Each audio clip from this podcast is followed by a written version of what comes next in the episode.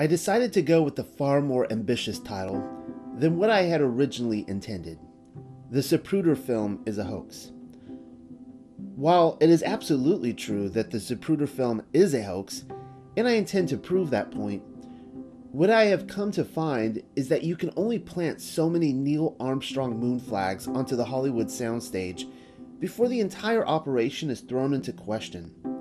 The boys down at Langley would have everybody think the second shooter is the cover up, when in fact the very idea was, from the very beginning, a series of breadcrumbs, pigeon glitter, really, intended to lead us off their scent and into a wonderland of ongoing belief in the credibility of the free press and the worship of patriotism.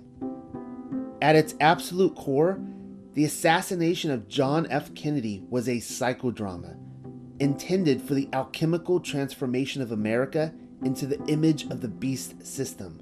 But I can take that one step further.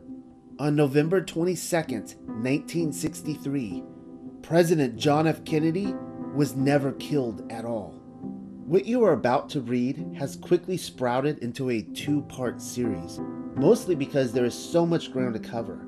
Its follow up is scheduled to be released on the same day next week. Initially, I intend to pull back the curtain and hawkeye the players surrounding the Zapruder film, including the filmmaker. The film itself will be scrutinized on the next go around. So let's get straight to it. Here is my report The Unexpected Cosmology, Episode 13. The John F. Kennedy assassination was a hoax. Agent Zapruder exposed. From the very beginning, we are working on the presumption that the Zapruder film is provably an altered document and is therefore a hoax. This isn't Burger King. You cannot have Zapruder your way. If forsaking a cleverly conjured whopper threatens to derail the conversation, then rest assured I'll be covering elements of his footage in the next go around. When I came to the initial conclusion that the film was indeed altered, and is therefore not credible, my very first thought was to look into the man who gave us the one minute silent 8mm color motion picture that has been dubbed the film of the century Abraham Zapruder.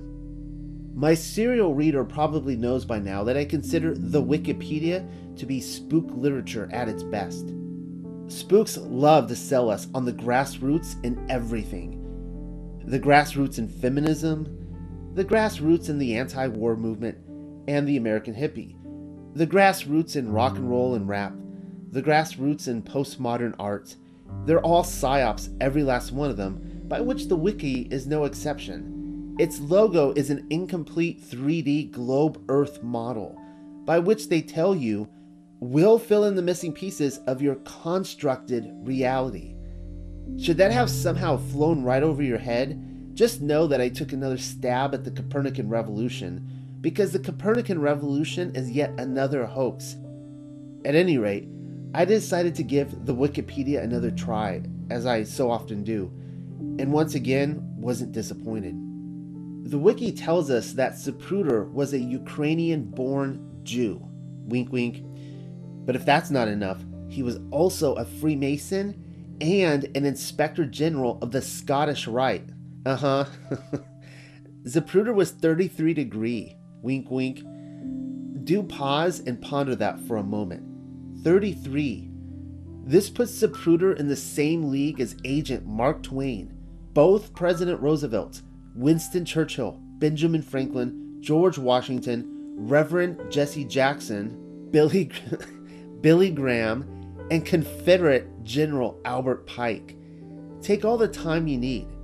Also, Earl Warren, the judge, as in the Warren Report. Warren was another 33.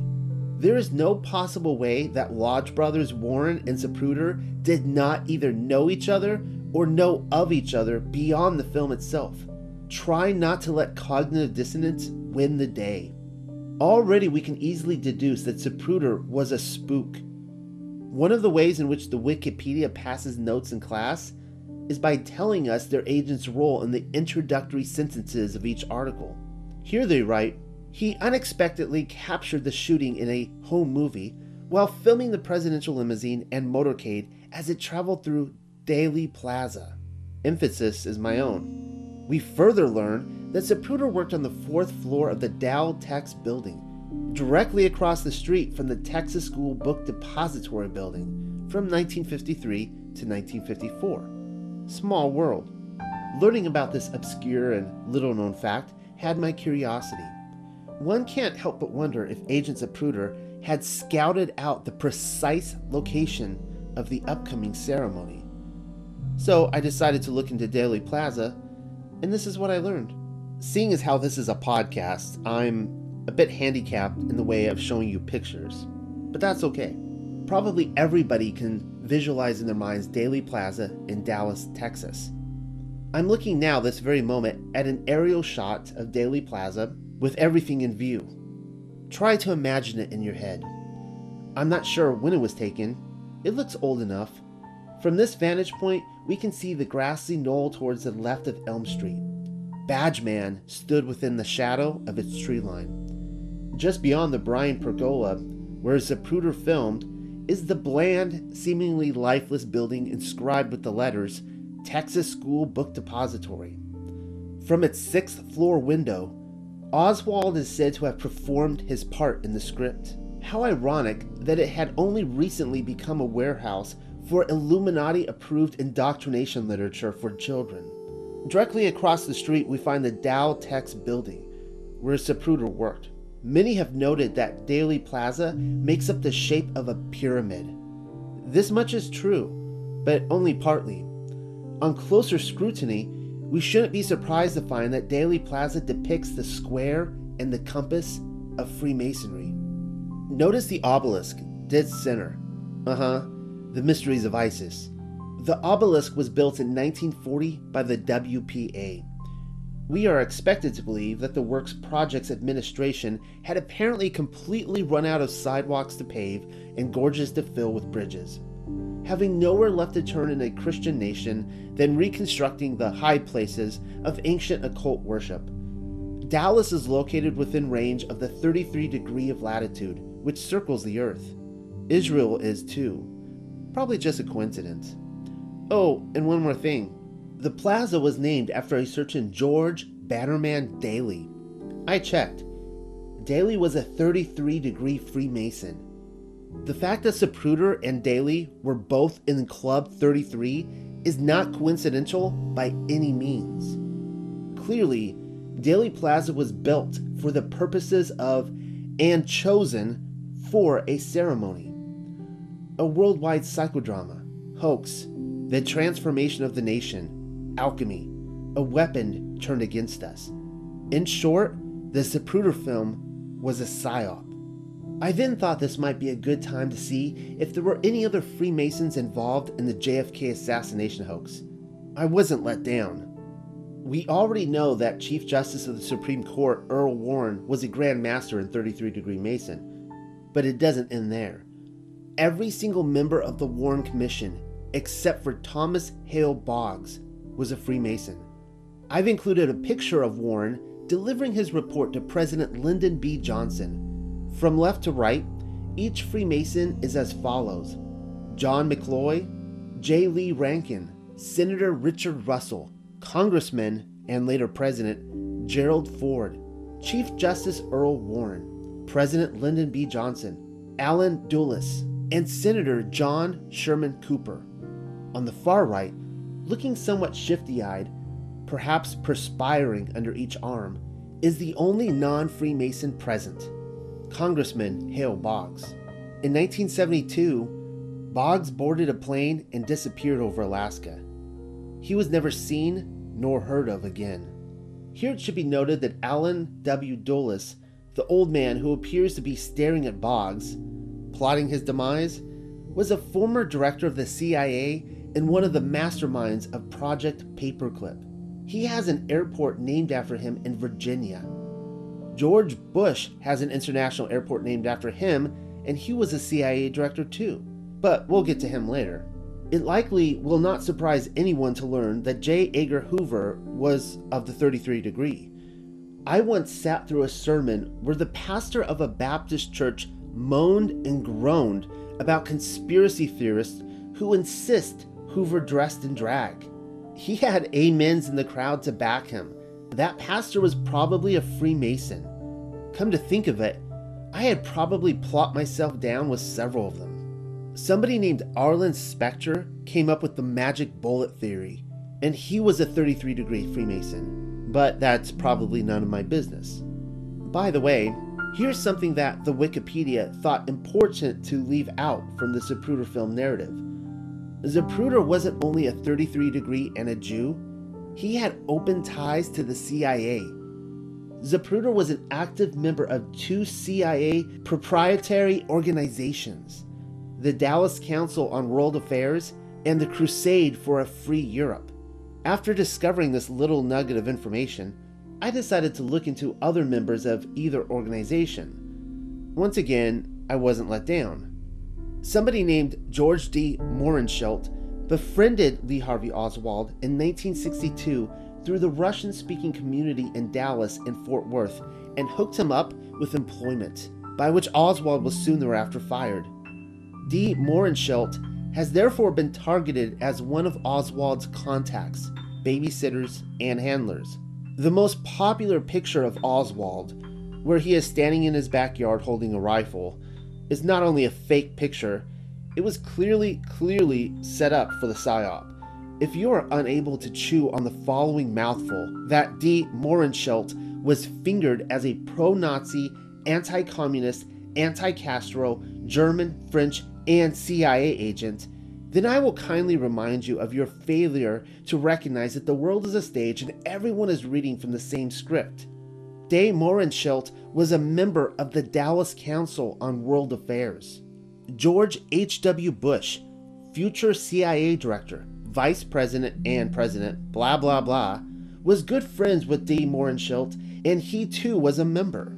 The future president named his son Neil after his mentor, Neil Nguyen, and Nguyen was a member.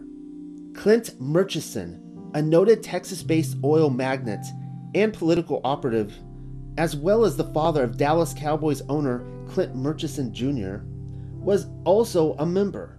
Oil tycoon H.L. Hunt was yet another. And then check this out. You've all seen the picture of Lyndon B. Johnson being sworn in as president, while Kennedy's widow stands at his side. Sarah Hughes, she's the federal judge swearing 33 degree Freemason Lyndon B. Johnson in as president of the corporate United States, while Air Force One is still on the ground. She was a member of the club. But that's not what I want you to notice in this picture. You're going to have to look this picture up for yourself. Look to stage left of Johnson. No, not the woman wearing pearls. No, not the man in the bow tie. Look further left. The man nearly pressed against the wall of the airplane is none other than Jack Valenti. Jack Valenti played the part of liaison with the news media during the president's visit to Dallas on November 22, 1963. He was also in the motorcade with both Johnson and Kennedy. Within three years, 1966 respectively, Valenti resigned from the White House to become the president of the Motion Picture Association of America, a chair he would remain in for the following three decades. Now that we have mostly gotten our witch hunt out of the way, we are back on the subject of Abraham Zapruder again, perhaps only momentarily. We shall see. Before us is a photo of Abraham and Lillian posing with their most recent member of the family, a Howell 8mm movie camera. We're told it's 1962, but why be so obstinately gullible? It might as well be October 31st, 1963, with only weeks to go. More than likely, it was the sort of photograph one might slide into an otherwise empty envelope and mail to his friends, if you get my drift. It is not difficult to imagine a scenario whereas everything was already in order when Badgeman or the babushka lady snapped their portrait and the message read loud and clear Let the ceremony commence. The Zapruder camera was perfectly positioned like a shaman or a maestro during his masterful stage performance. It was cleverly intended to block out the book depository building and whatever lingered behind the grassy knoll, essentially America's entire peripheral vision, so as to create the conspirators' mystery while completely hiding the illusion surrounding the narrative. We will turn now to the Wikipedia and read Agent Zapruder's timeline, according to the official narrative, in the hours before and after Kennedy's exit from the world stage. I shall pause only for a few comments. Let us begin. Quote When he arrived at work that morning without his camera, Zapruder's assistant insisted that he retrieve it from home before going to Dealey Plaza because the weather had cleared. They always tell you stuff like this. It's how spook literature attempts to make everything that happened during PSYOPs, like November 22nd, seem completely within the realm of the ordinary. No curtains whatsoever need pulled. In other words, Zapruder's part in documenting the most important film in the 21st century has absolutely nothing to do with his CIA ties or his ranking as a 33 degree Mason, and everything to do with a pet hobby Super 8. Speaking of which, quote, Zapruder's movie camera was an 8mm Bell & Howell Zoomatic Director Series Model 414 PD, top of the line when it was purchased in 1962. He chose to film on top of a 4 foot, 1.2 meter concrete abutment which extends from a retaining wall that was part of the John Neely Bryan concrete pergola on the grassy knoll north of Elm Street in Dealey Plaza. Zapruder's secretary, Marilyn Sitzman, offered to assist Zapruder as he suffered from vertigo and was apprehensive about standing on the abutment alone. There it is again. Agent Zapruder was incompetent and needed the continual encouragement of his assistant, a certain Marilyn Sitzman, Years later, when recounting why she was never called before the Warren Commission to testify, Sitzman stated, Because it was the 1960s, I was female and I was young, and I was irrelevant. Something tells me she became a feminist, and that can only mean one thing the CIA got to her. Also, emphasis is once again my own. Remember now, the narrative before us is the American dream gone apeshit only normal, everyday people need apply.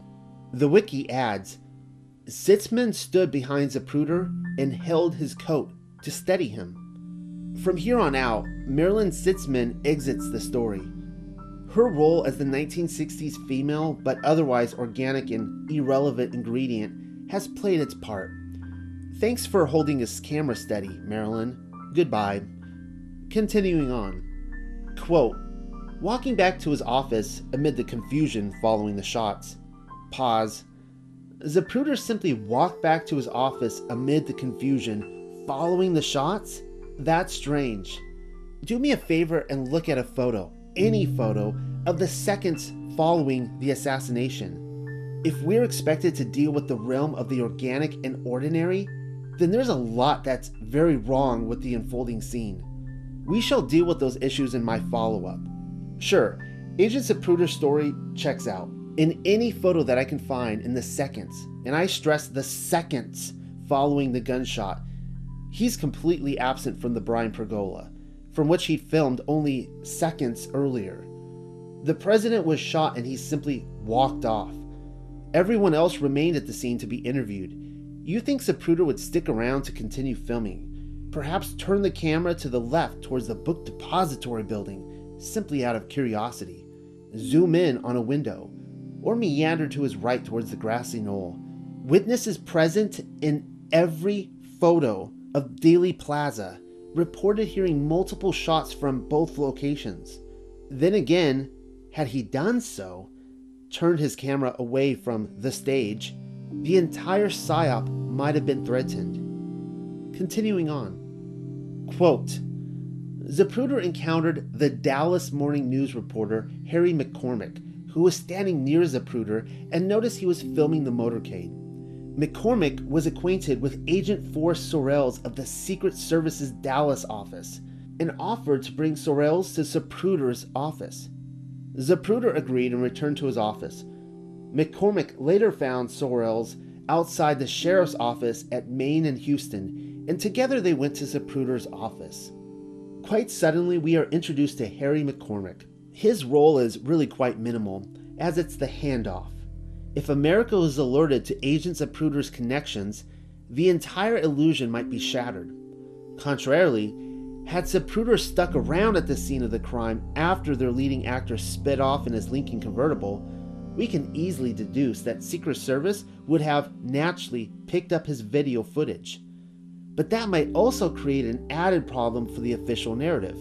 Zapruder could not remain. He could not continue recording. Had he done so, he might expose the few crisis actors they hired in Dealey Plaza. Yeah, I I just went there. Everybody present was a crisis actor. But I'm getting ahead of myself again. Continuing on. Quote Zapruder agreed to give the film to Sorrells on the condition it would be used only for investigation of the assassination. Already, we need to pause again, because when the President of the United States is assassinated, you don't merely agree to hand over film footage to the government. During the September 11th false flag attacks, some 26 CCTV cameras from every gas station and hotel were confiscated and hidden from the American public in order that the airliner narrative get pushed forward. In 2001, confiscating video cameras was an issue of national security. Remember in our last episode on the polio hoax? When I said that capturing President FDR walking on video camera was a matter of national security? I think you get my point. Continuing on. The three then took the film to the television station WFAA to be developed. After it was realized that WFAA was unable to develop Zapruder's footage, the film was taken to Eastman Kodak's Dallas processing plant later that afternoon, where it was immediately developed. As the Kodachrome process requires different equipment for duplication than for simple development, Zapruder's film was not developed until around 6:30 p.m. The original developed film was taken to the Jamieson Film Company, where three additional copies were exposed. These were returned to Kodak around 8 p.m. for processing. Zapruder kept the original, plus one copy, and gave the other two copies to Sorrells, who sent them to Secret Service headquarters in Washington. You see what they just did here? Multiple copies, nothing altered. The Wikipedia assures us that everything we see in the Zapruder film was developed, multiplied, and then disbanded to a handful of participating parties, both government and civilian, within several hours of the assassination. We are to assume this was done for the purposes of historical preservation, investigative integrity, and legal cross referencing. They even dropped names, trustworthy consumer products like Kodak, to assure us of its authenticity. But do you really see what they did there? The film was transferred from Kodak to the Jamieson Film Company, where three additional copies were exposed, and then returned to Kodak for processing. There it is again, the sleight of hand. Never mind the fact that the Secret Service would be swarming over this footage, and Agent Zapruder, if he was a civilian, would have it taken out of his hands and never seen it again. According to the wiki, Hugh Jamieson of the Jamieson Film Company got his start working for Thomas Edison. He is directly accredited with filming the New London School disaster, a gas explosion that killed more than 295 students and teachers in 1937. By 1942, Jamieson joined the Federal War Production Advisory Committee for the creation of military propaganda films. His film studio was located at 2212 Live Oak Street, only a mile away from Dealey Plaza, and it's abundantly clear in 1963 that he hadn't finished his work for the government, because they're all agents. Continuing on. Late that evening, Zapruder was contacted at home by Richard Stolley, an editor at Life magazine and first editor of future People magazine. They arranged to meet the following morning to view the film, after which Zapruder sold the print rights to Life for $50,000 Stolley was representing Time Life on behalf of publisher Charles Douglas Jackson. The following day, November 24th, Life purchased all rights to the film for a total of 150,000, approximately 1,253,000 today. Uh-huh. Yet another organic transfer. Capitalism and free press and all that. Making the best of the American dream in the face of an industrial fan and a bucket full of ape stuff. for the record, General Charles Douglas Jackson, the senior executive of Time Life magazine in 1963, was a United States government propagandist. Even more so than Jamieson, the Wikipedia describes him as, quote, an expert on psychological warfare, unquote. And as proof, Jackson was deputy chief at the Psychological Warfare Division during the war. Wiki writes, after the war, he became managing director of Time Life International. Nothing to see here. I'm sure his tenure at Time Life was a vacation and much needed rest from his psychological warmongering, despite the fact that Wiki nonchalantly adds in the same sentence that he went on to become an advisor to President Eisenhower on psychological warfare. Life magazine is a spook operation through and through. If you want to see the latest spook, then just check out who landed on the latest cover. As we have come to find, everything about that day is a lie. Everything. The Secret Service was in on it. The CIA was in on it. The FBI was in on it. The Freemasons were in on it. The Jews were in on it. The Psychological Warfare Department was in on it. The movie industry was in on it. The free press was definitely in on it. If I failed to mention Jack Ruby, then know the nightclubs were in on it. Even Castro and Khrushchev were probably in on it. Only Marilyn Monroe, who had already died one year earlier, according to the official narrative, can be deduced as being out of the loop. The JFK assassination was the perfect storm on the world stage. The entire script leading up to this moment directs our attention to the lone gunman. Even Kennedy was in on it. In the real world, after Toto has pulled back every possible curtain, Kennedy doesn't simply happen. Which brings up my next point. George H.W. Bush was in on it too. But more on that next time.